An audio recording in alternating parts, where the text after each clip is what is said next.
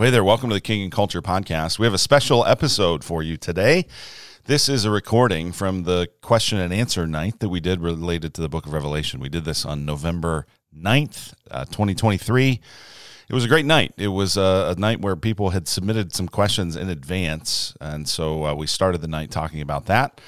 And then we took questions live from the folks in the room. Uh, we've tried to cut out, for the sake of just your listening enjoyment, tried to cut out uh, hearing the dead space where they were asking questions.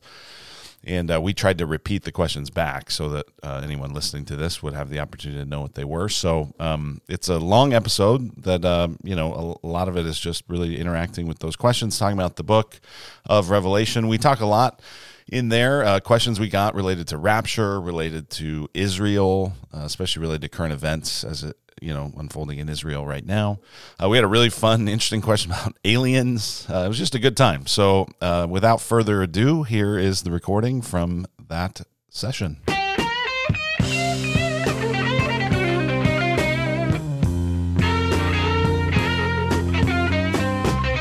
All right. So, uh, one question uh, that we got relates to this idea of you know this thing we keep saying these revelation reminders we say all the time. One of them is uh, that Revelation was written uh, not to us, but for us.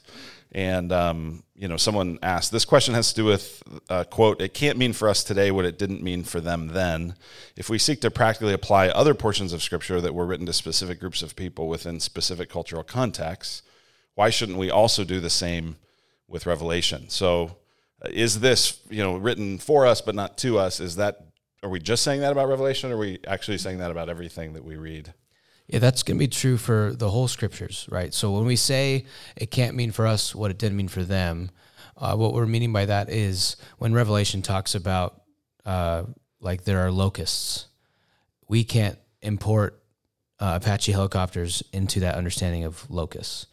Uh, what what it means to them is probably disgusting creature with power that's scary that I want nothing to do with. That's what they probably met, experienced in the first century, and therefore us too. We should try to also feel disgusted like they feel disgusted by the image of locusts. So just like when Paul writes to uh, the church at Rome, uh, take every thought captive. You know, like that. What that meant to them was they should take every thought captive. Therefore, what it means to us is take every thought captive. It's just trying to remind ourselves that Paul is writing to a real people, a real place, uh, probably with a mind of recognizing this will go broader and and be extended beyond. Just like when he writes the Church of Rome. Same with John. John's writing Revelation to these churches in the first century, probably with an understanding that it will go beyond that uh, but the first hearers should be our first lens of interpretation. And that's true for the whole of the scriptures. We don't want to uh, try to import current events into stuff that first century people had no idea about. So that's not unique to Revelation. I just think we're uniquely tempted to um, egocentrically import our current events into Revelation, probably more so than we are with other books. Yeah, there's kind of a sense, I think, that um, when it comes to Revelation, like w- we imagine the people who got the letter to the Romans understood it. We imagine that the people who got the letter to the Galatians understood it. I think sometimes people read Revelation as though the people who got the book of Revelation were like, we had no idea what this means. And uh, that's just not like we don't think about that about all the other scripture. Why would we think that about that? And so if we have a wildly different understanding than they had, well, we wouldn't read any other book like that. So, even though we don't say it all the time, I think we are making the point that we want to always have, which is we're always kind of listening in. We're always eavesdropping on the conversation that's happening. And you're always, therefore, having to do the like connective tissue and interpretation to go, okay, what did this mean to them? How did they understand this?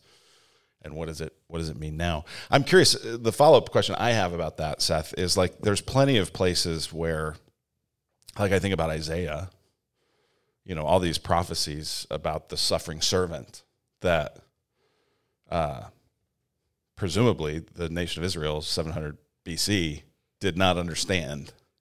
Right? It was fulfilled far better and even different, perhaps, than they would have understood it. And and so, what would we say about it? Can't mean for us what it didn't mean to them. If they, if I mean, they didn't, or how how would you think about that? Yeah, I think it's important for us when we're reading Old Testament prophecies to look in the First Corinthians text when Paul talks about how all the promises of God find their yes and amen in Christ. And so the fulfillment of Old Testament prophecy is always going to be culminating in Jesus. And so, especially when it comes to interpreting the scriptures as a canon or as a rule or as a measure, as a single unit, we want to recognize that when the canon is closed, uh, after the book of Revelation is is written, there's an authoritative interpretive unit that we. This is like the Reformation principle that Scripture interprets Scripture, and so uh, self-interpreting, self-authenticating unit of scripture as a whole is the way that I would refer. Like it can't mean to them what did it mean to us. So there's the first hearers, but also when Christ is affirming the canon, when the apostles are affirming the canon and assembling the canon, there's this recognition that this as a body of information uh, interprets itself uh, uh unto us. And so thinking through Israel's prophecy versus John's prophecy, I think, is different because Israel's pointing forward to Christ. And now, having been on the far side of Christ's activity, there will, just like now, when Christ comes back after us and we're with him, we'll be able to see the canon of Scripture with a different lens and different eyes and interpret. Even now, Paul says we see veiled mm. and we'll eventually see unveiled. And so even our attempts at interpreting scripture are veiled, but they're not veiled because we don't have good enough hermeneutics. They're veiled because of where we are in world history, that when Jesus comes back, will then be unveiled. And so I, I think that's what how I responded to Isaiah prophecy versus John's prophecy. Okay. Great. Well, if you have more questions about that, we can come to it. So, uh, one of the questions that we've gotten uh, interpersonally, especially just is related to uh, rapture, right? Uh, if you've been listening along in this series, uh, I don't think we've talked about a rapture. Uh, I don't think we've talked. I, I, can imagine some people who kind of have an understanding that well, there's a rapture, right? Are waiting. They're going, okay, we're getting near the end. Must be coming. Uh, what what do you think about the rapture? When is it? What is it? Is it? Is it? Yeah. Yeah, so I wrote uh, a paper about this in seminary called "To Be or Not to Be Left Behind," which anybody can have if they want. We've linked to it and did a whole episode talking about it on the King Culture podcast. Uh, the shortest answer is uh, I think you don't want to be raptured. That's my personal theological position. I think that the rapture is describing um, what the Old Testament talks about about how when the judgment of God comes, the evil ones will be uprooted from the land of the living. That the actually like the when Jesus talks about there'll be two in a field and one is taken, it'll be like the days of Noah. That's the Olivet discourse. Uh, it doesn't explicitly say which one will be taken. It just says two of them will be taken. It'll be like the days of Noah. And in my understanding, the days of Noah, God poured out his judgment on the earth and his righteous ones were preserved, and everybody else was washed away and taken away and destroyed. And so, uh, when when the rapture happens, uh, even like the phrase "left behind" is used in the Greek Old Testament Septuagint to describe how Noah was left behind, and so it's actually the rapturing away of the unrighteous into judgment, not the rapturing away of the righteous into the heavens. So that's my understanding of what the rapture is. Uh, that's different than the understanding I grew up in. That's different than the popular understanding in the Left Behind books. Um, in First Thessalonians 4, it says that we'll be caught up together with him in the clouds. Um, in the clouds is a pretty common phrase, meaning like uh, in, in the air, in the sky. Uh, the Old Testament talks about how uh, Yahweh rides on the clouds. It's a picture of his authority over the heavens and the earth. Um, and whenever a king would come to a city, uh, the, the, there'd be a greeting. They would go out to greet the king and then welcome the king back into the city. Uh, so the we're going to greet the king as he comes and welcome him back. Yeah, let, let me city. just let me read this this passage. So it's First Thessalonians 4, uh, 16 through 18. Apostle Paul writes, For the Lord himself will descend from heaven with a cry of command, with the voice of an archangel, and with the sound of the trumpet of God. And the dead in Christ will rise first. So there's a resurrection of those who are already dead. Then we who are alive, who are left, will be caught up together with them in the clouds to meet the Lord in the air, and so we will always be with the Lord. Therefore, encourage one another with these words. Yeah. So the caught up together, I understand that as saying we greet Lord Jesus and then we welcome him back to the city. because the, the general arc of the Old Testament in Zephaniah 3, it says, um, I'll remove from your midst the proudly exalted ones, and the no longer and you shall no longer be haughty in the holy mountain. I will leave in your midst the people who are humble and lowly. That's Zephaniah 3. Psalm 52 1. Um, why do you boast of evil, Almighty man? You live even more than good. God will snatch you up and tear you from your tent, and I'll uproot you from the land of the living.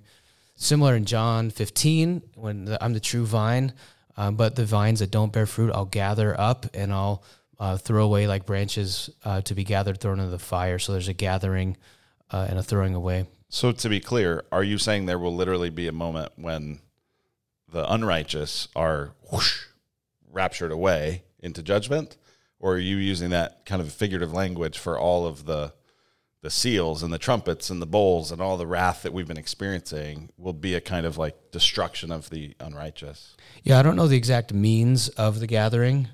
I, I don't or like whether it's like a whooshing away or a, a lining up of, but there will be some form of gathering. I don't think it'll be necessarily like left behind and people like uh, secret disappear and you're like where'd all the wicked and depraved people go? You know i think so I, I, think it'll be some by some mechanism god will gather together those and take them into judgment. Um, and it'll be the righteous and preserved like like noah. So uh, a lot of the questions about when the rapture happens we got a couple of those questions when do you think the rapture happens uh, and so some of the questions presume a different view of the rapture than I would hold, which is the view that we'd be raptured away, um, like secretly or invisibly before the millennial reign happens. Uh, and so uh, the when the rapture happens doesn't really fit there. Uh, but that's a good question. Yeah, p- part of what has made me question the idea of um, the kind of left behind version of a rapture is it. Um, it splits up the second coming of Christ. Uh, it splits it up into a kind of there's like a secret coming of Christ when everyone whoosh, away they go.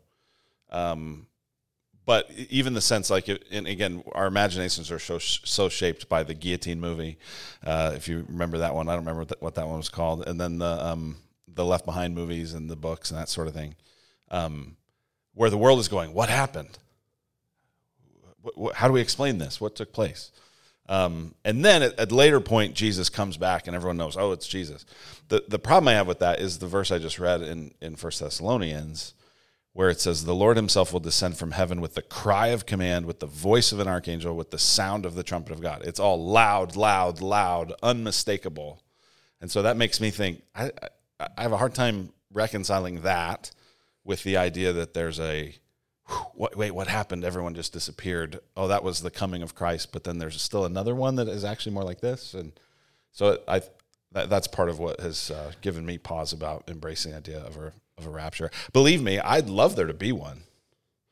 I mean, like I'm, all, I'm all in. Like if we could get out of here before all this suffering and everything, that'd be dope. I'm, I'm in. Count me in. I just don't think that's what the Bible teaches. Yeah, the view of a secret rapture is actually really late, like maybe mid 1800s uh, which is doesn't necessarily mean it's right or wrong. I'm just telling you that's usually not a good sign. On uh, the church was wrong about something for 1850 years, uh, and then a new view. So that's one of my rules of thumb is that if I'm kind of torn on something, I go with like the latest view uh, because that's all else being equal, closer to the original years is probably a good bet. So let me ask a follow up related to this. Um, a lot of times, people that have asked me as it relates to the rapture will say, "So are you saying that Christians then are going to go through all the same judgment and trouble and trials as everyone else?" Right? And some will even point to like Revelation three ten. This is in the letter to uh, Philadelphia. um, because you've kept my word about patient endurance, I will keep you from the hour of trial that is coming on the whole world to try those who dwell on the earth, right? They'll point to that and say, well, look, there it is. Like, we're going to be out. We're not going to have to face this same kind of trial and tribulation. Um, so, in in your understanding, in our understanding, would we be saying, hey, no, actually, Christians will have to walk through, like, these seals are coming, and the trumpets are coming, and the bowls are coming, and yeah, they, they they it's the same events, and for non Christians there'll be experiences wrath, and for Christians there'll be experiences purify, pur- purification. Yeah, so the tribulation or trial uh, my understanding of it is there's this ever escalating situation going on. Just like we saw last past Sunday, there's the seals, it's a quarter is destroyed. Then you see the trumpets, it's a third, and then you see the bowls, and it's total. Uh, I think part of what John's getting at is there's this ever escalating pouring out of God's wrath. That's Romans 1. The wrath of God is revealed and is being revealed. So even like the I'll keep you from wrath, I'll keep you from judgment, um, you could easily translate that keep you through or keep you with regards to like that God's protecting us through it, not necessarily keeping us all the way out of it. Like we see that in Revelation, uh, like the text I taught on on Sunday, where the bowls are being poured out and God's people are there playing the harp and singing Him praises. And it's like, so they're there, they're there differently, uh, but they're witnessing it and they're present in it. Uh, and it's uh, I don't. The wrath of God's not being poured out on Christians because it's poured out in Christ on their behalf. Would it be at all like? I mean, you were talking about the plagues. Would it all be like the? Okay, the. I mean, the angel of death came and passed over. Yeah, I think it'll be totally be like that. The but but then there's other plagues where it's like, I mean, some of them it specifically says, you know, uh, there wasn't any hail and you know that killed all the animals in Goshen, but yeah. But then some of them everybody had to experience. I mean, everyone ex- the the water turned to blood for everyone, Egyptian or Jew. Yeah, like I think you taught on the horses, and one of the horses is like the horse of inflation and economic instability. I th- part of my view of that that horse is running wild like crazy. I think uh, the entire Western economic system is built on greed and speculation and accumulation and keeping up the Joneses and the idolatry of consumerism, and we're all experiencing the difficulty of inflation and our kids won't be able to buy houses because they'll all be $7 million and interest will be 50%. And I feel like there's a little, there's an extent to which we're experiencing a foretaste of the wrath of God. And I'm going, you trust in money? Well, look where it's got you. Your money's worth nothing now. And so I think there's an aspect in which some of them uh, that are just, uh, just like Romans 1 talks about, that we receive in ourselves the due penalty of our error that there's an aspect of wrath which is getting what you deserve. That's just kind of cause effect. And there's another aspect of wrath which is God's active presence of punishment, which is poured out in Christ, not on us. Right. So I get really mad. I punch you in the face. I lose my job. Uh, True. you know, like. Just to I, be clear, I just, that is, I just, I just created suffering for myself. Yeah. In my sin and like sometimes aspects of the wrath of God are experiencing the suffering that your sin creates.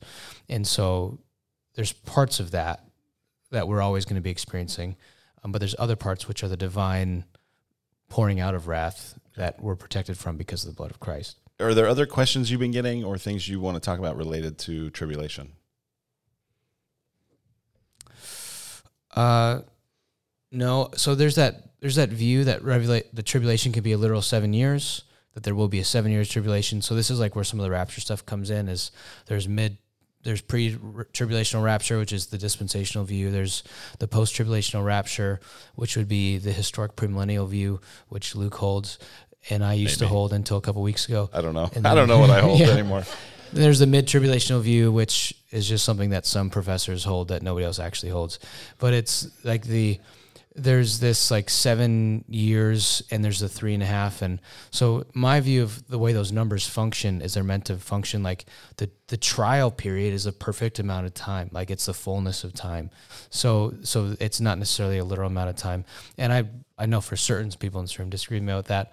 And that's that's at least my understanding that there will be this escalating trial difficulty that Christians have to go through that does get harder over time as we get closer to Christ. And there's a sense in which that's tribulation. Even John at the beginning of the book of Revelation says, John, a partner with you in this tribulation. So he understood that there was a sense in which the tribulation was already happening. Like I'm with you in this tribulation. And so that's at least my view of it. So I want to follow up on that little throwaway comment you just made about until a few weeks ago, uh, you viewed yourself as historic pre-mill. What yeah. happened? what are you now? Well, so uh, tell us about that journey because so, like so, this is one of the things that I think is even I think for you to be able to say that and actually be able to talk about it, I think models something interesting here to go like. And I'm very humble.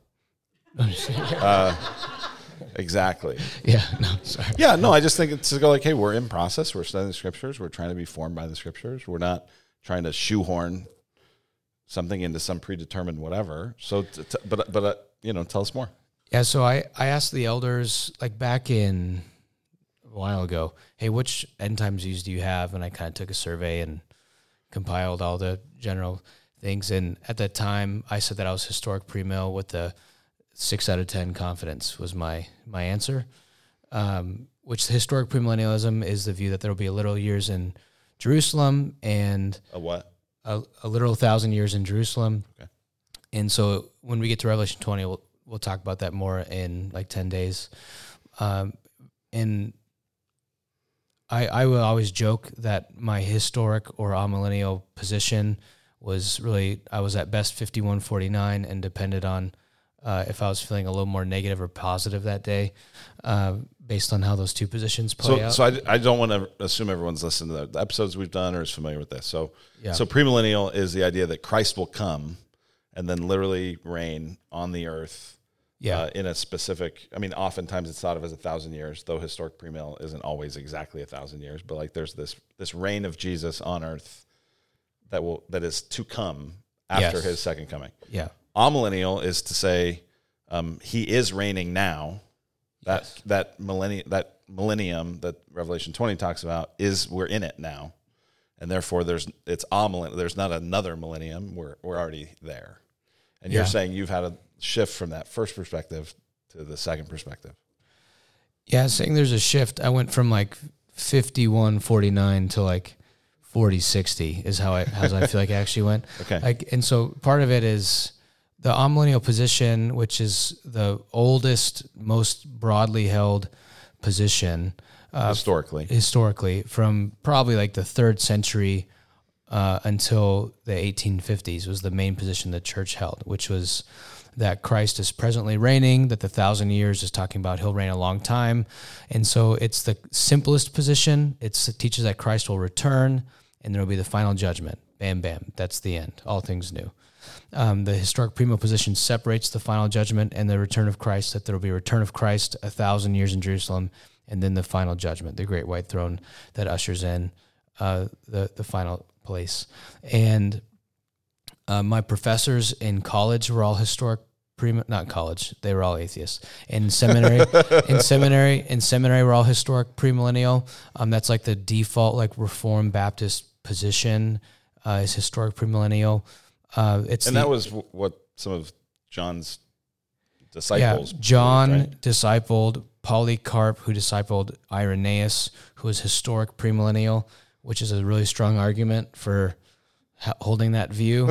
uh, and so there's there's that view, and then a s- century later, there's a guy named Eusebius who discipled Augustine, and Eusebius was amillennial, and so a lot of it is trying to wrestle through what the text is doing and how it's functioning. And the more time I've spent in the text teaching through it in the way I see John's language functioning and what he's trying to accomplish in the hearers, it's pushed me more towards a non-millennial position. Uh, but again, I don't hold that super strongly. Like the the books I read and the things I process through, um, they're both very. It's it's difficult. Like the fact that churches divide over it mostly grieves me, um, because I I see these various arguments. But personally, as I'm sitting in the text, I'm having a hard time not being moved towards an amillennial position Yeah. as we're teaching through it this time.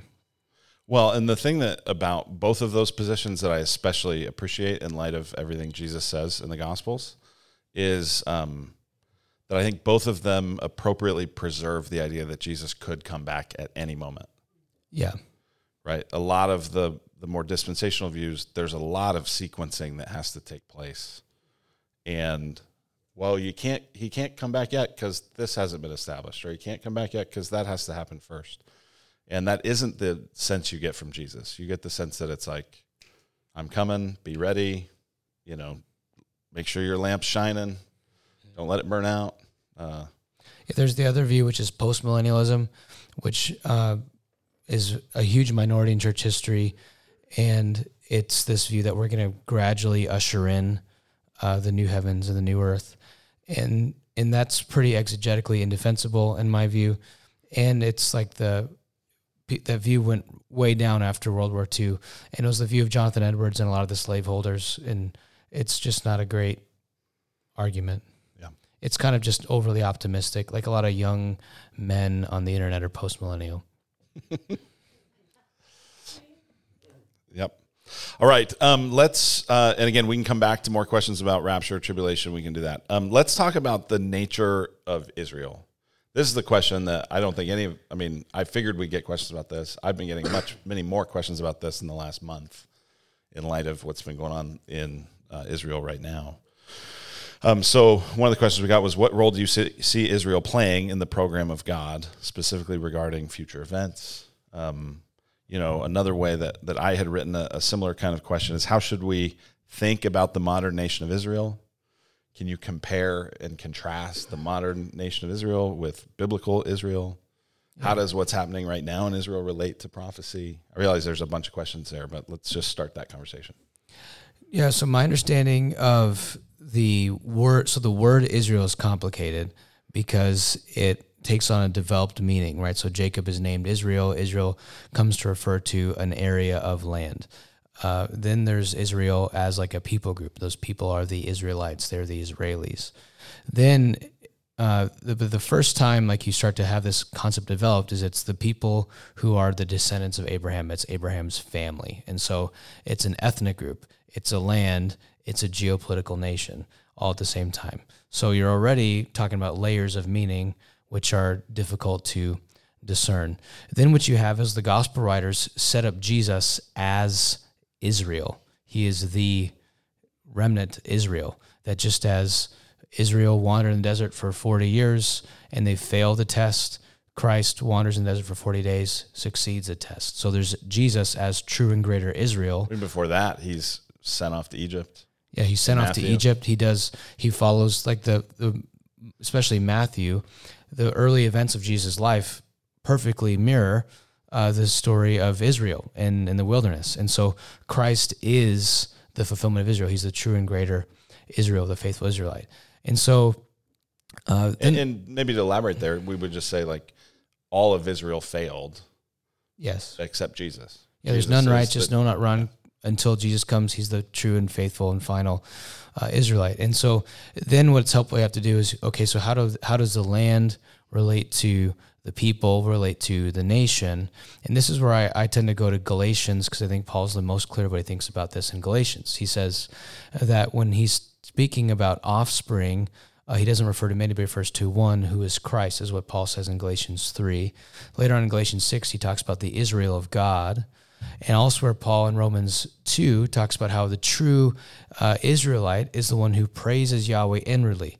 And actually, the physical uh, ethnicity counts for nothing, but it's actually the true Jew. So, so he's this is a very offensive thing to a first century Jewish person that Paul says a true Jew is the one who praises Yahweh uh, inwardly, and he ends up connecting that Yahweh that that is Jesus. And so he's saying that these Christians are the true Jews. They're the true descendants of Abraham. They're the true descendants of Abraham. Now, Jew and Gentile Christians yes. are the true descendants. Yeah, so it's not saying that the Gentiles have replaced the Jews. No, but that uh, we are descendants of Abraham, not by flesh and blood, but by faith. Yeah. So you have the, to use the language of like a tree that there's a grafting, right? So there's a tree that is Israel, and the Gentiles are grafted into that tree. There's one tree, so there's not two trees.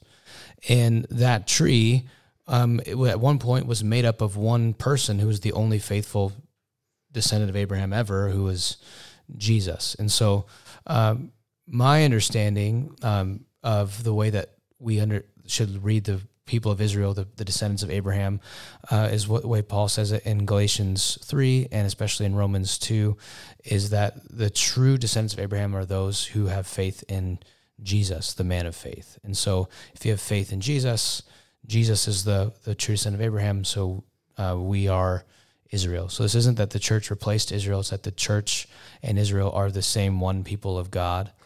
Um, so that that's my understanding of how those things play out. So then, and that's speaking of. So you mentioned the layers of meaning. Yeah, that's when you say that the church and Israel are the same people of God. Yeah, there you're not talking about a nation. No, you're not talking about. I'm talking about the geographical community, the community of faith in the Old Testament. Yeah. the community of faith in the New Testament, um, are the same people. And so when we talk about what role we should think about Israel in the end times, uh, when you think about the land, the, the, the strip of land, the Holy Land, Jerusalem, like Revelation 20 says that uh, here's from a historic premillennial perspective, there will be a thousand years in Jerusalem. And so the, the plot of land is incredibly significant. Uh, and even like the Jews of the diaspora who are, you know, they, they lost the Romans in 70, they lost the Romans in 135 and have been generally exiled until early 1920s, finally in 1948. Most of them for 1600 years thought the Lord will return and establish his kingdom in Jerusalem and the Messiah will do that. So they're, the Jews are rejecting the Messiah, but they still have this messianic sense of hope. And so I don't think it's necessarily the role of current political nation states. I certainly don't think it's the role of political nation states to usher in or bring about that second coming of Christ.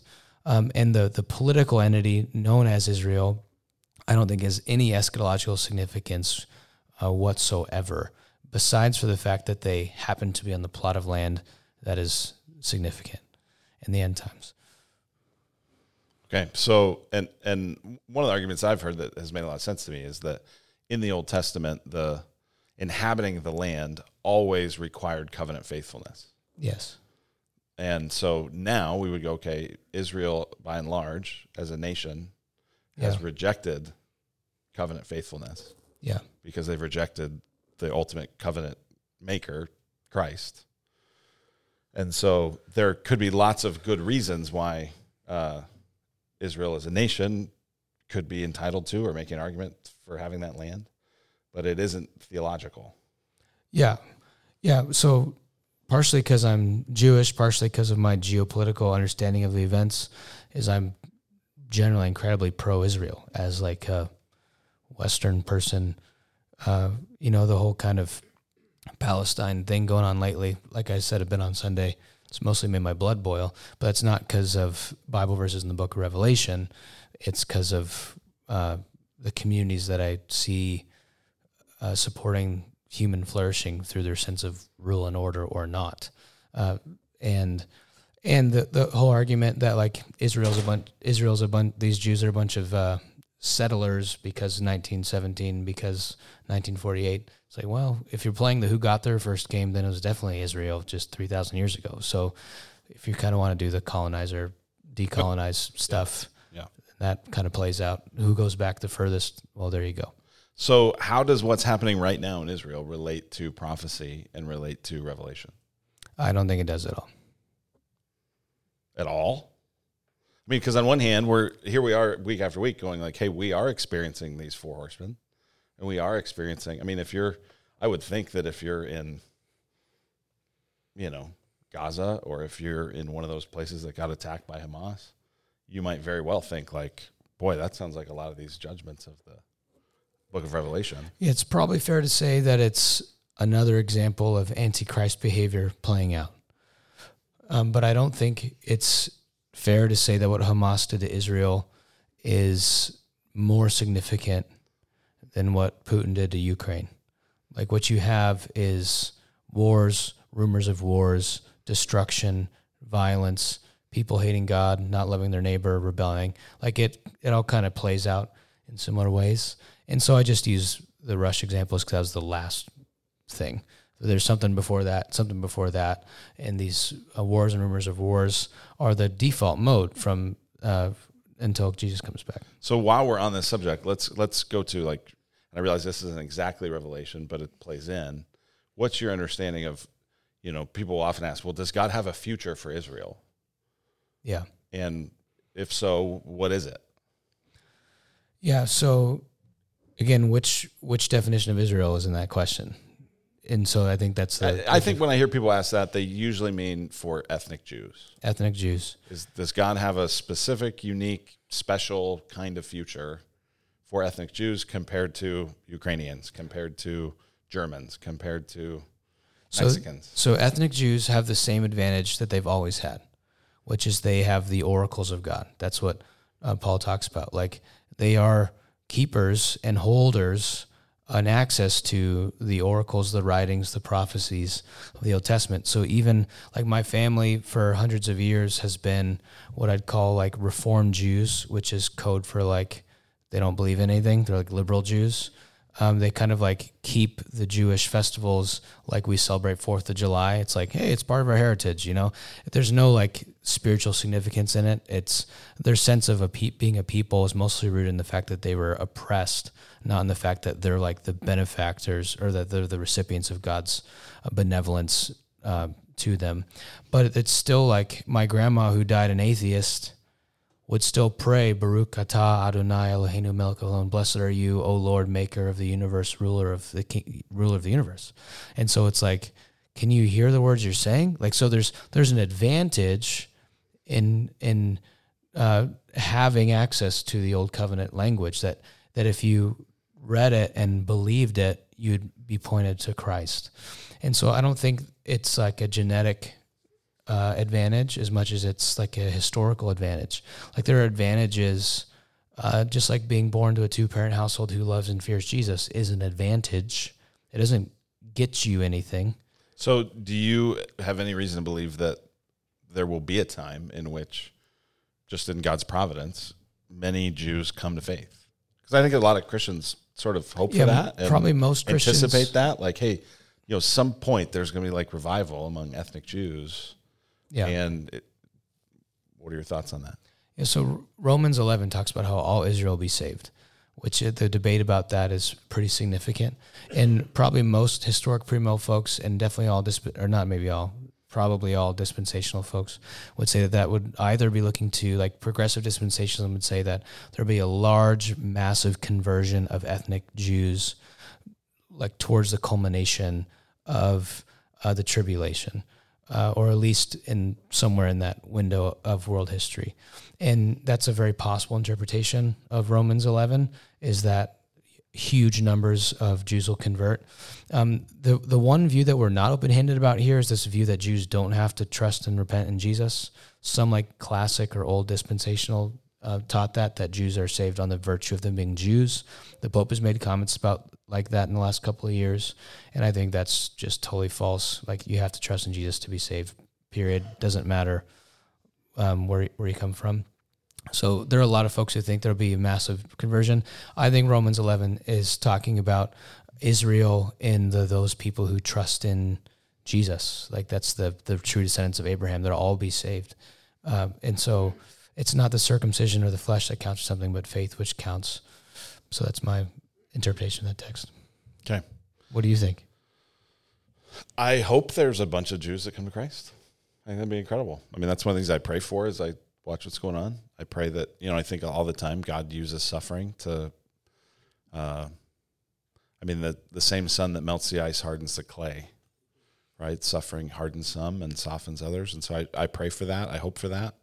Um, it wouldn't shock me knowing the character of God if that happened. Yeah. But similarly, I don't feel like, well, the Lord can't return until that happens. I feel like he can return whenever he wants. And so I wouldn't want to view it as like a kind of precursor, like until there's evidence of like a big revival among ethnic Jews, Jesus can't come back. Um, but man, I sure, I'd be awesome. I'd love it to happen. you know, it's the percentage of Jews that are Orthodox still. Um, it took two huge dips in the last hundred something years. One was because of the Holocaust, because their suffering to them disproved God, rather than prove than like awaken them. The other one was they moved back into the land in the fifties, sixties, and realized that our hope is in the strip of land, and now we have it, and where's God? Like, and so the the promise has always been rooted in a person, not just a place. And the the the the horizon of the promise to inherit the land was even being broadened uh, in the old covenant. That it was going you not just inherit the land, but inherit the earth. That we're eventually going to reign with Christ over the whole earth. And so, uh, when you kind of take those promises too narrow and don't see how they're broadened through the Great Commission and even through the minor prophets, you end up kind of like shooting low. And so, if you thought the whole hope is to get back to the land, you get back to the land and you still don't know God, you're like, well, maybe there is no God. And that's what happened to a lot of Jews the last couple hundred years. Okay. All right. Um, I think we can maybe on these next chunk move a little quicker. Hopefully, still have some uh, room for some questions in the room and some other specific ones. Um, who's the author of Revelation? John. Um, the question we got was so, some of the people say we don't know which John, and I think that's a good question. I tend to go the simplest answer, which is the John who wrote John, who wrote First, Second, Third John, is the John who wrote Revelation. Uh, it might have been a different John, but I feel like the burden of proof is on that. Yeah, my understanding is the the reason why someone might and I think it had come up. The person that asked said, "Hey, in the Bible Project videos, which we recommended, they raised that question." Yeah, that's um, called a "You did it to yourself." Seth was recommending that. it's a, no, I, would still recommend it. I, I mean, the argument is that the language of Revelation is so different from his gospel and his letters, which I'd go, yeah, and it's different from everything, you know. So uh, that doesn't worry me too much. Um, yeah, there's a lot of arguments that happen about biblical authorship like that. Like First Timothy and Second Timothy are so different. Can Paul have written Second Timothy? And I think like if I send an email to Luke for send an email to my family about Thanksgiving, I'm gonna use different language. I'm gonna, and it's gonna be different. So I feel like those kind of academic arguments for like the language is so different. I'm like, have you ever written something? You don't write the same thing twice. Um, so some of those academic things drive me nuts. Yeah. All right, now we have some more specific time questions, and I think these uh, these are going to be fun. Especially there's there's one we're really going to get to that's going to be really fun. All right, uh, this has to do with eating in the new creation. So in the new heavens and new earth, what do we know about death? Humans won't die, but will animals and plants still lay down their lives to feed us? Will there be a creation mandate and feasting and building, uh, giving given our food and shelter come from things that once lived and died? Right, we build stuff out of trees; those were alive. We eat animals. Yeah, when Jesus appears to the disciples and they're uh, eating and drinking, and Jesus says, "I won't eat of this again until uh, the new creation." There's at least we know there's going to be bread and wine in the new creation. So, um, so at least grapes will die and yeast will die, and so uh, there's there's some of that. I think um, the details about like there's like the line will lay down with the lamb, you know, swords and the plowshares. Uh, the details of how that'll play out are not super clear to me. I do think that even like the cycles of reproduction, if you consider plants, like there's the seed must go into the ground and die for new things to come out. And part of the creation mandate was to um, build and plant and harvest, and so all those things require a form of death. So there was a form of life cycle that I think was built in whether that extends to animals or not, I'm not sure. It certainly extends to plants. Uh, I think there will certainly be a creation mandate of feasting and building um, and celebrating. That's the restoration of of the call to develop and like we'll still be in God's image, who is creative, and so we'll still be imaging Him through our creativity. Uh, I would like to think that animals will die and be okay with it, so we can eat them. They'll be okay with it, or we'll be okay with it, or everyone will be okay with it. Uh, I actually don't really care if they're okay with it, but it would be nice if they were. Uh, so, but that's there's nothing about animal death that you can kind of uh, guess at. Yeah, I do think animals are just objectively less valuable than humans uh, on like the scope of being image of God versus just creature. Um, so it wouldn't be totally incongruent with God's ordering of the world. Fun story. Uh, when I was first kind of getting introduced to Seth's ministry, and before he worked here and i was like oh i got to check this guy out i went online at the church he worked at and i watched the sermon he gave and he made a little offhanded comment about how dogs don't go to heaven and you could hear the whole crowd groan ah and uh, he did not know that he, that he was unleashing that level of uh, animosity. I was, just, I was just saying the sky was blue, you know, and I, people were surprised by it. So. Yeah. Anyway. I look and go like, I mean, because I know like if Mark Andrews were here, he'd go, "Oh, I hope there's bacon in heaven," you know, and I go, "I hope there is too," but if there's not, I trust there'll be something better. Yeah, I know that I won't be disappointed, yeah. whatever there is or isn't. That's the main thing I know. Sure. All right, uh, this is an interesting question. How ought we to think about gods in our underdeveloped West gods, lowercase g, plural gods, in our underdeveloped Western views on spiritual things? What about angels, demons?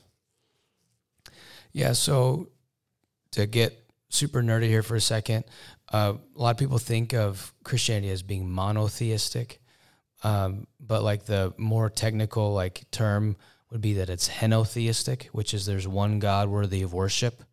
Uh, and so, because the word lowercase g gods is all over the place in the Old Testament, and if you kind of hold to like a strict "there's only one God" view of things, you actually kind of get spooked by all this like angels, demons, gods, the Baal. You know, is Baal just like everyone has a, a mental issue? Is ba- but Baal's like a real God that is conquered by Yahweh, and so there's only one God worthy of worship. Would be like the henotheistic understanding of things, and so I do think that especially the more Western, industrialized, educated, and wealthy we are, the more we think uh, naturalistically on accident. Like that's kind of part of the trajectory.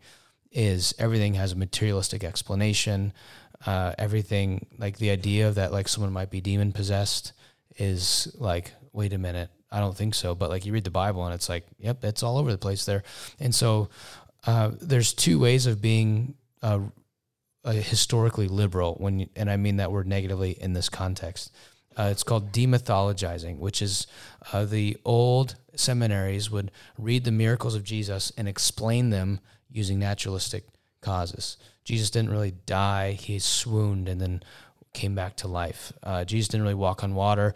The water it was just the water was really thin, and it looked like he was walking on water because it was really shallow that day because of droughts. You know, they didn't really cross the Red Sea because uh, the, there wasn't really a flood. It was just a, a, regional, and so that's that's like the part of the reason why a lot of the dispensational seminaries were started is that like the mainline liberal denominations were in their seminaries demythologizing the text, say these miracles are not there.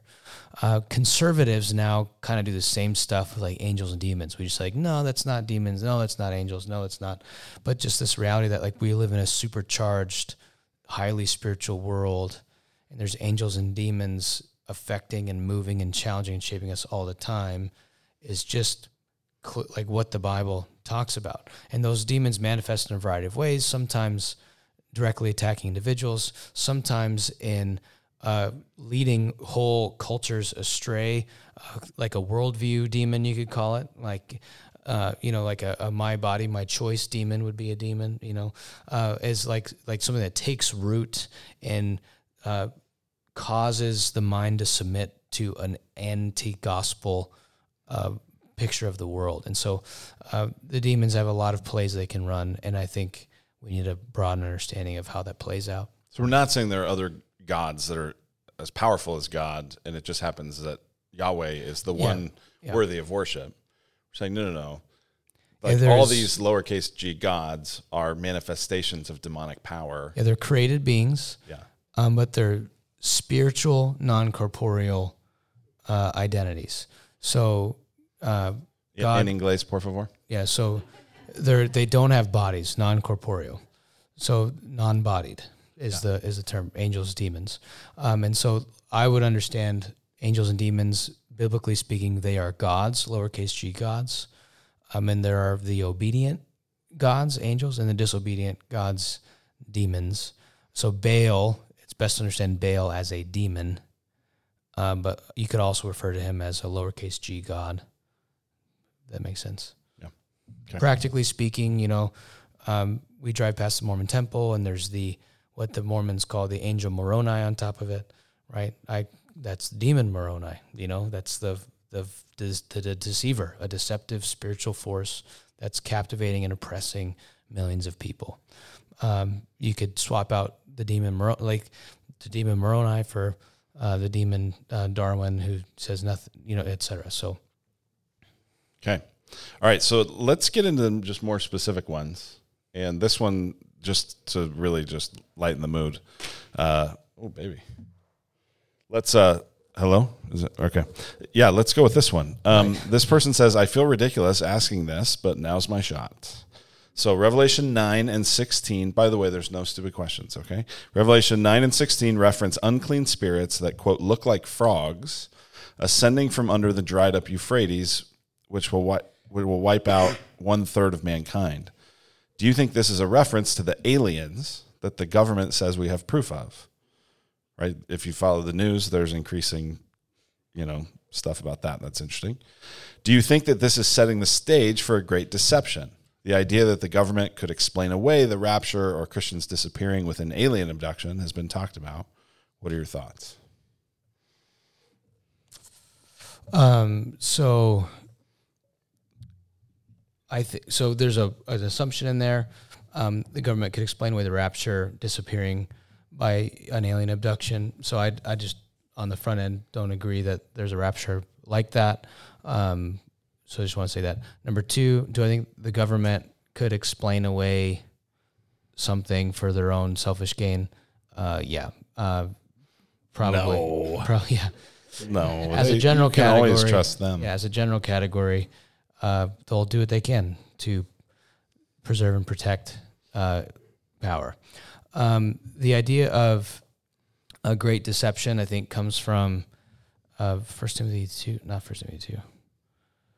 Uh, forget where it is, but this idea that there's going to be all these false prophets, and we see that a couple of times in Revelation, a couple of times in Paul's letters, a couple of times in the New Testament. I mean, in the Gospels, where there's just going to be widespread deception.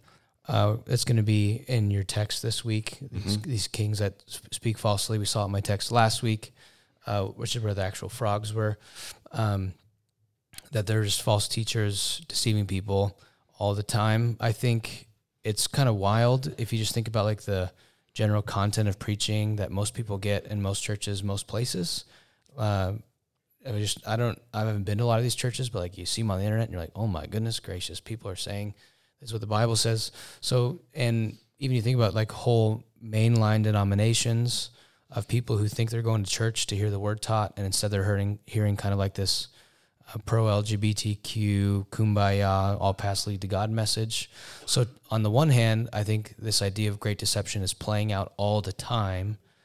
Uh, and not just and that that's people who think they're going to church to hear God's word, not necessarily people who are like, man, church, I'll go to brunch. Like those people are deceived differently. But I think people who like want like there's and their ears are being tickled and they go, oh, that sounds good. You know, I I, I hear pe- people here. I, I go to church and this happens to me at the gym sometimes. Oh, you go to church? Like, oh, can you recommend a church that's like gay affirming? You know, it's like I can't. You know, so I don't. So, but people like have pre-decided their filters, and then they'll go and hear what they want to hear. That's called acquiring to themselves teaching that touches the ears. So I think the great deception is happening all the time. Well, and to that point, I mean, this is some of what I'm going to be preaching on Sunday in Revelation 17 and 18. But the great deception, I think, is already underway in that it's that salvation is found through stuff and money and wealth. I mean, that's what's the great collapse of Babylon in Revelation 18 is this long list of cargo that comes just straight out of a shipping list, you know. Um, and so I think like like it, we're really on guard against the great deception of the government, and we should be. We're not as on guard against the great deception of Black Friday, and we should be much more on guard about that because that's actually probably more likely to seduce more of us. And it, it's kind of like the mark of the beast thing I was talking about. Of like if it if it was you you'd catch it if it was a thing on your ID, but if it's just where your heart gives allegiance to, you could miss it. Yeah, really practically, I think the frogs um, are not a reference to aliens, but I think John's hitting the theme of like the frogs from the book of Exodus, that the plagues and kind of the grossness and uh, the infiltration, and it's highlighting the the thematic move of God's judgment. Um, Okay. Do you think there are aliens? And if so, would it affect any of your reading of this? uh, What's the church's position church's position on aliens. aliens, Seth? I probably think the simplest explanation for like aliens and stuff is it's uh I put in the same category as like Baal. Like there are fallen gods, fallen angels, demons that are acting out in certain ways to try to distract or deflect or uh Deceive. scare, I'm just thinking more D yeah words. deceive, yeah, denigrate, divulge, yeah. They're uh, so they're they're they're trying to like uh, inhibit God's mission on earth and create sideways energy that aren't isn't in line with uh, God's purposes. And so, uh, just like it, when I hear someone talking about like when the Bible forbids necromancy or inquiring of the dead, uh, like I, I've had people, a lot of people come to me and say, like, I've been having dreams of my dead grandmother and she's speaking to me. And I said, the, the simplest explanation for this is that's just a dream. The, the next explanation of this is like demons are real and they're trying to freak you out. So I, it's not your grandma. That's a demon. You know what I mean? So don't listen to it. And, and so uh, I would say s- some of the things with aliens are there, could there be just extraterrestrial organic life? Sure. Does it affect any of this stuff? I don't really think so. All right. Um, so there's a couple like real specific questions about different uh, different passages. So, like, do the four living creatures in Revelation four seven represent something? Is one. Um, You, I, you I'll- taught that one. Yeah, I'll tackle that since I tackled that one. Another one was how long was the period of time from the beginning to the end of the seven trumpets? Has the seventh trumpet happened yet? So, on that first one, I, I don't know why I did two questions. I should have just done one at a time. Do the four living creatures in Revelation 4 7 represent something? So, Revelation 4 7 says. It's talking about the um, the throne in heaven, and around the throne, on each side of the throne, are four living creatures full of eyes in front and behind. The first living creature like a lion, the second living creature like an ox, the third living creature with the face of a man, and the fourth living creature like an eagle in flight. Um, yeah, there's different. Um, I mean, there's different ways that people kind of think about that. Again, these these living creatures are around the throne. They're giving worship to God. Um, they're never ceasing to say. It says in verse eight, "Holy, holy, holy is the Lord God Almighty, who was and is and is to come." Um, yeah, I mean it. It could represent real specific things, like ox represents strength, and man represents something else. I mean, um, the the way that I um, best understood this as I studied it was that um, all the nations represent themselves through these creature kinds of images. And that this is a way of saying even the strong nations that represent themselves as an eagle or as a bear or as an ox or as a whatever, um, in the end, they give allegiance to Jesus. So um, that it was more a statement about um, all empires will eventually fall down before Christ, rather than it was that the particular creatures uh, represented specific things. But I'm sure you could find other alternative interpretations. Time between the sixth and seventh trumpet. Yeah. The question. Yeah. So my understanding, uh, which I'm uh, moderately convinced of, is that the first six trumpets highlight an ongoing um, pouring out of God's judgment through His uh, wrath poured out on various parts of the earth. Um, the seventh trumpet represents something that's not yet happened yet. Uh, and uh, the reason I think about that is because there's these woes. You know, the eagles fly over, say, "Woe to those who dwell on the earth." Third woe, first woe comes. Second woe comes. In Revelation 11, 14, it says, "The second woe is past. Behold, the third woe is soon to come." And the third woe doesn't happen in the book of Revelation, which I think we're meant to see ourselves as in between the second and third woe. And that seventh trumpet also happens in a way where there's the sixth and then the address to the people, and then there's the seventh trumpet after the witnesses. So I see the seventh trumpet as being the final, the finalizing of the judgment. So time spent in between uh, thousands of years. So I think the seventh trumpet could blow any minute now. I think the seventh trumpet would be referencing the trumpet of First Thessalonians four, the trumpet of the Olivet Discourse, the, the return of Christ. That's judgment. It's like the it's the it's too late trumpet. That would be the seventh trumpet. Uh, another specific question we got was uh, Does Jesus put an angel over every church like the five churches, or I think it's the seven churches in Revelation? Um, and uh, that is one interpretation. So there's a spot in Revelation, well, in Revelation 2 and 3, um, where it keeps saying to the angel of the church in Ephesus, to the angel of the church in Smyrna, to the angel of the church. And that word angel is, uh, is, the, is a word that just means messenger. Um, you know, it's uh, oftentimes. Luke is our angel. Yeah, I mean there is a there is a way of interpreting it that is saying, hey, he's actually writing these letters to the pastors, to the messengers of each church. That's the Reformation view. That's like the most of the reformers hold that view. Yeah, and, and one of the reasons that that's I think a decent interpretation is that um, in almost all the cases where it says I know your works, your toil, your patient, it's it's singular, right? Uh, most of the time when you read your, like I know your works in the Bible, it's like I know y'all's, it's plural. These are actually almost always singular. I know your tribulation. I know your endurance. I know you, like speaking to an individual. So um, obviously there aren't angels who are enduring or who are sinning or so i think there's a legitimate uh, understanding to that um, i wouldn't die on that hill but i thought that was an interesting thing i came across in the study. It didn't seem uh, important enough for me to include it in the sermon but i thought it was interesting.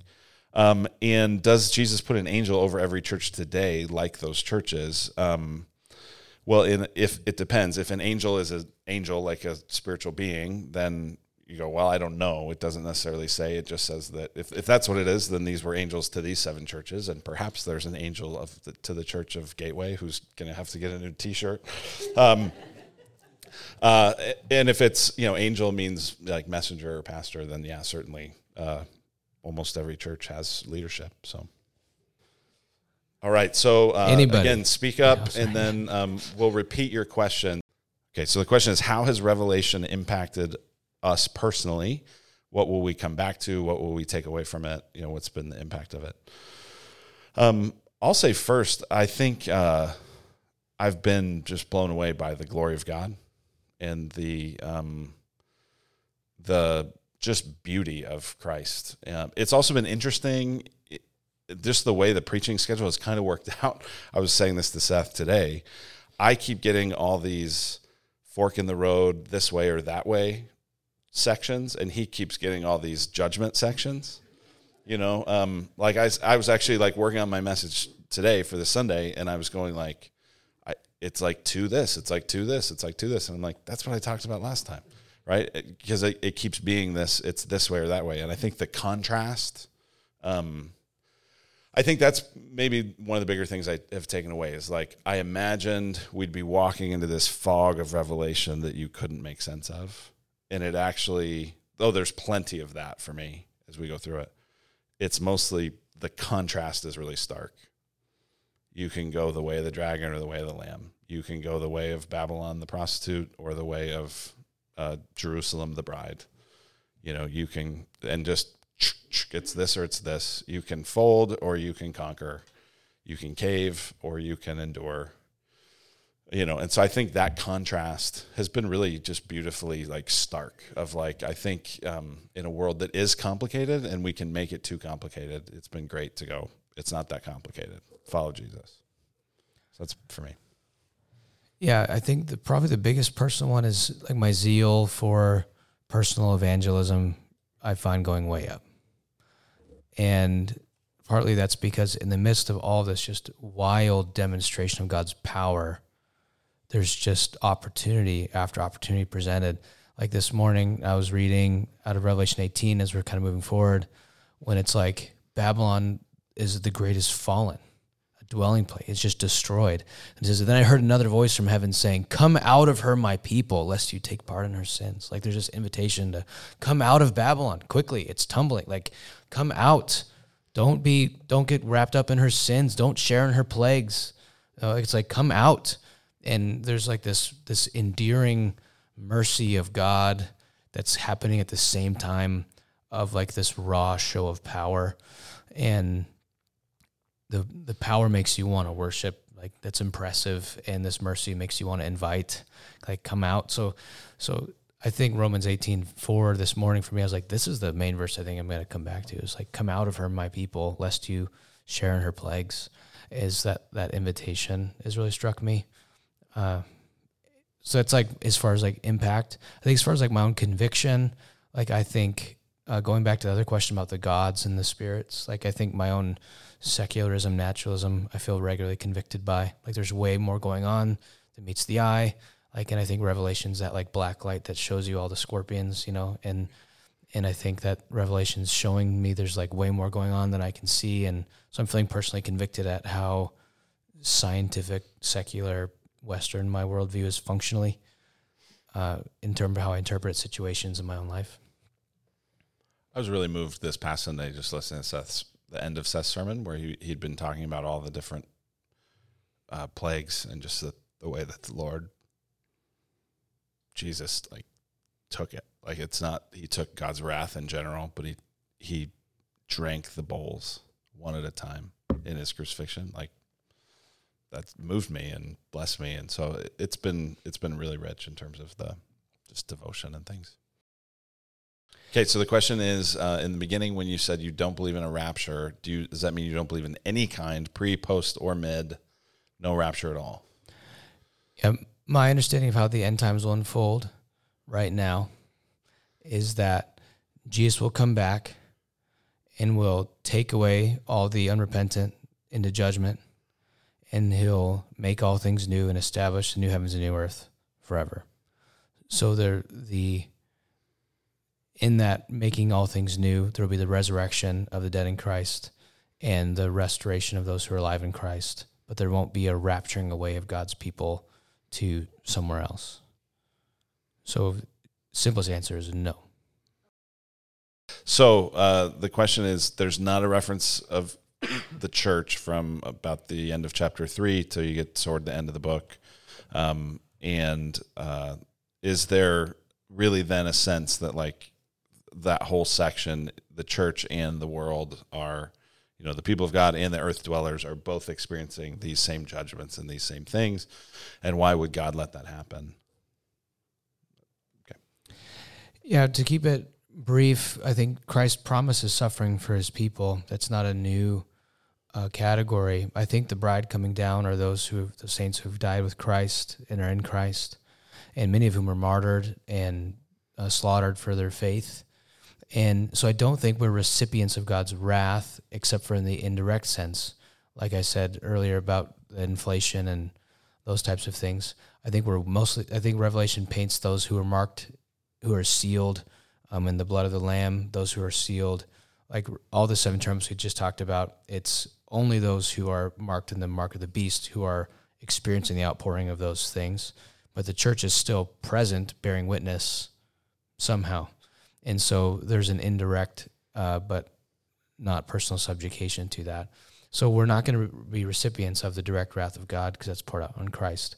But I don't think there's necessarily um, uh, a promise of protection from suffering or pain about going about existing in the brokenness of the world. Uh, Christians everywhere still right now experience all types of hor- horrendous, not horrendous, heinous, horrendous things. And uh, I don't know how why that would be different towards the end if it's something that people currently experience right now. So, and I think there's also a sense of like the first century recipients of this. So much of what's going on in chapters four through 18 is referencing Rome. So they were actually living in it then, right? So there's a sense in which if they were then in those chapters and Christ hasn't returned, then we're still in those chapters as well. Um, and we're, you know, in a sense, living those moments, right? In in the safety and security of Queen Creek, a lot of those things feel like they're still to come. In many parts of the world, they would go, "What do you mean they're still to come? That's like our reality right now is it feels like we're experiencing tribulation right now. So it you know, it is depends on where you are in the world. But I think that's how the I think that's how the original readers would have read the whole book is to say they're having to be faithful through all of it. Um and I I think that's a faithful way to read it. The question is, Seth, what in the world? Uh, that I'm adding that. Uh, Seth, uh, are you saying we're in the millennium right now? Yeah, so I'll read the text um, and then I'll answer the question. Um, so it says, Then I saw an angel coming down. from, hold on, real fast. What text? Revelation 20, sorry. Then I saw an angel coming down from heaven holding in his hand the key to the bottomless pit and the great chain. And he seized the dragon, that ancient serpent, who is the devil and Satan, and bound him for a thousand years, and threw him into that pit, and shut it, and sealed it over him, so that he might not deceive the nations any longer until a thousand years were ended. After that, he might be released for a little while. So my position right now would be the amillennial position, which is that at the death of Christ, the serpent was bound and such that the gospel could not be hindered from going out to the nations. And at the end of time, right before Christ comes back, he'll be released, and there will be this escalating deception that happens. And so that thousand years of being bound, that we reign with Christ in the heavenly places, like the book of Hebrews talks about, that that's the amillennial position. And right now I'm 60% there. Yeah, so that view, especially like what does it mean that the dragon was bound? Like the way that Augustine talks about that when he was fleshing this out in his book, The City of God, is that the dragon was first and foremost bound at the resurrection of Christ because death was conquered. The final thing was overthrown. Um, that doesn't mean that people can't still be deceived, but they they're not ultimately deceived. Just like the so the missional focus in Israel was that the nations would flow to Jerusalem, but that changes directions at the resurrection and the pouring out of the Spirit is that now the the church goes out to the nations and the gates of hell don't prevail, prevail against the nations. And so Augustine interpreted that as saying there's an initial binding and that the great deception at the end of the age, where there'll be a greater deception, he'll be let out and deceived, like the book of Revelation has talked about. Um, so that's that's the amillennial interpretation of that text. And Luke is premill, so we probably disagree about that. He doesn't like that interpretation very much. Yeah. So the question is about uh, the doctrine of election as it relates to this, and throughout Revelation, we've been seeing that um, all the different judgments you know, are these chances that God's giving people to repent, but they don't? And is that have to, how does that have to do with election? Yeah, I think the human condition stays the same. And the idea that there's a general call that goes out to all people and the Holy Spirit miraculously gives some people new hearts is is still in view there. Um, and so how exactly that fits into the task of evangelism to me is always a confounding mystery that's deeply frustrating. And I think it'll remain frustrating in the end of time. So she uh, been reading some commentaries from a more reformed tradition that were referencing books from the Apocrypha. I was curious, can you use, you know, how should we understand apocryphal writings as we relate to it? I think the value of it, um, and that's very common in commentaries. And what they're often trying to do is to go, how would the first century readers have understood this? Those usually are not arguing that the Apocrypha is the Word of God, but that they were books that were known by people at that time using imagery that people would have been familiar with. Um, so it would be a little bit like how we might in a sermon appeal to a pop culture song, you know, that everyone's familiar with in order to make a point. Uh, doesn't mean we think that that's scripture. So I think that would be typically how, uh, especially from a Reformed tradition, maybe from more of a Roman Catholic tradition, it might be understood differently. Yeah, yeah. Paul in the Book of Acts quotes um, literature that's not biblical. Uh, Jude quotes from Enoch. Uh, so, so I think the biblical authors are okay with like using non-biblical source texts as illustrative or demonstrative, but not authoritative. So I think they can help us get in the mind of what first century people were thinking, uh, but I don't think they should be used as like authoritative uh, texts by any definition. Yeah. So the question is, if we're in an amillennial understanding where we're uh, there is no you know future earthly millennium, what do we do with passages like Ezekiel forty through forty six? I think you said that talk about temple and things like that. So premillennialists will go to those texts and say, "This is proof we're not in the millennium." Um, the way that the amillennialist answer to that is to look at a theology or a biblical theology of what the temple is. That creation was established to be a temple um, with the priest of Adam set up. And a lot of the creation narrative really mirrors the Leviticus temple narrative. And even the task assigned to serve and keep to Adam is the task assigned to the priests of the, the temple. And so the temple was creation, and then because of sin, the, the heaven and earth are separated. And so then God creates the earthly temple where you have heaven and earth meet in the Holy of Holies. Um, and so right now we're in this already not yet situation where the temple is the dwelling place of the Holy Spirit and all of us, that we are the temple, that First Peter talks about you all are the living stones, you know, the, the, the, the, the, you are the temple of God. So the answer would be that that's referring to the church that's in a partial fulfillment that will ultimately be fully fulfilled when the whole new creation is established and the whole earth again is the Lord's temple. So that's the arc of like temple theology in the amillennial framework maybe you'll just get here in a couple weeks, Seth. But I'm curious as it relate. I mean, the thing that always gives me the, I feel like I read all of Revelation and I and I want to be amillennial, Yeah. Where I get stuck is in Revelation 20. Uh, he seized that dragon, the ancient serpent, who is the devil and Satan, and bound him for a thousand years, and threw him into the pit, and shut it, and sealed it over him, so that he might not deceive the nations any longer until the thousand years were ended.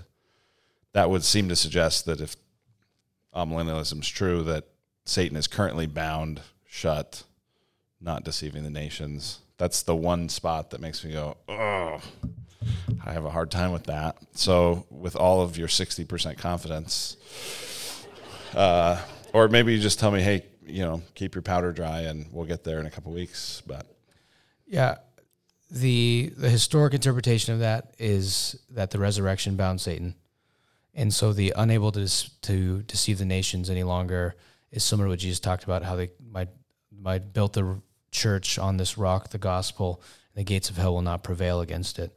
So it's not that no deception happens at all, but it's no ultimate deception can thwart the mission of the church by the power of the Spirit. So for those who reject Christ and end up in hell, do they regret it? Do they wish they'd made a different decision? What are they what are they thinking? There's the a text where Jesus is giving a parable and there's the man who's in Abraham's bosom and he says, "Hey, go tell them to repent because I'm like I made I've made a mistake, right?" And uh, I think that's mostly a parable. I think Jesus highlighting uh, there will be a sense of regret or a sense of shame uh, that's possibly there. There's also this theme throughout Revelation that as people are receiving God's wrath, they're still just cursing God, and they still want nothing to do with Him. And so they may be regretting the fact that God is the way that He is. They may be regretting the fact that things are uncomfortable now um, but there's still like a hatred for God that will make them not want to be in heaven because heaven is with God. And so I think it'll be a very emotionally complicated. Like, yeah, I don't want to be up there anyway. It's like when you don't get invited to the party, you're like, well, I don't want to be invited anyway. You know, like, that kind of like self justifying sense of regret, but also a sense of missing out. Uh, that's fairly speculative, but I think I think you see some of both of that in those texts. Yeah, it's interesting. Even in that parable, and and I think it is right to read it as a parable. The rich man in, in that rich man is Lazarus story. It's not that he really wants God; it's that he doesn't want the anguish anymore. Send Lazarus to dip his finger in the water and cool my tongue from an anguish, right? Which is very different than saying I want God. Saying I just don't want this bad anymore. So I think that's a another consideration. Listen, thank you guys. You all have been very patient. You've listened a lot. Uh, I assume you might still have questions, so we'll hang around for a little bit. Um, and again, if you need to talk more, especially if anything kind of really did ruffle you, and you're like, man, I, would like to follow up on that. We really would want to do that. So that that isn't an inconvenience or a problem. We would hope to have the opportunity to to do that if if that would help you. So, let me pray for us. God, thank you uh, so much for your word. And thank you that Jesus is Lord, that he's Lord of all. Um, Lord, I thank you for the promises of Scripture. I thank you even for uh, the promise that we're going to look at this week uh, that uh, the enemy makes war on the Lamb, and the Lamb will conquer them. For he's the Lord of lords and the King of kings, and those with him are called and chosen and faithful. Lord, that's who we want to be. We want to be called and chosen and faithful. We want to worship and adore, adore you. And I pray that you'd give us humility and insight as we continue to pursue uh, knowing you and trusting you and loving you and uh, interpreting your word. In Jesus' name, amen. Thanks, everybody.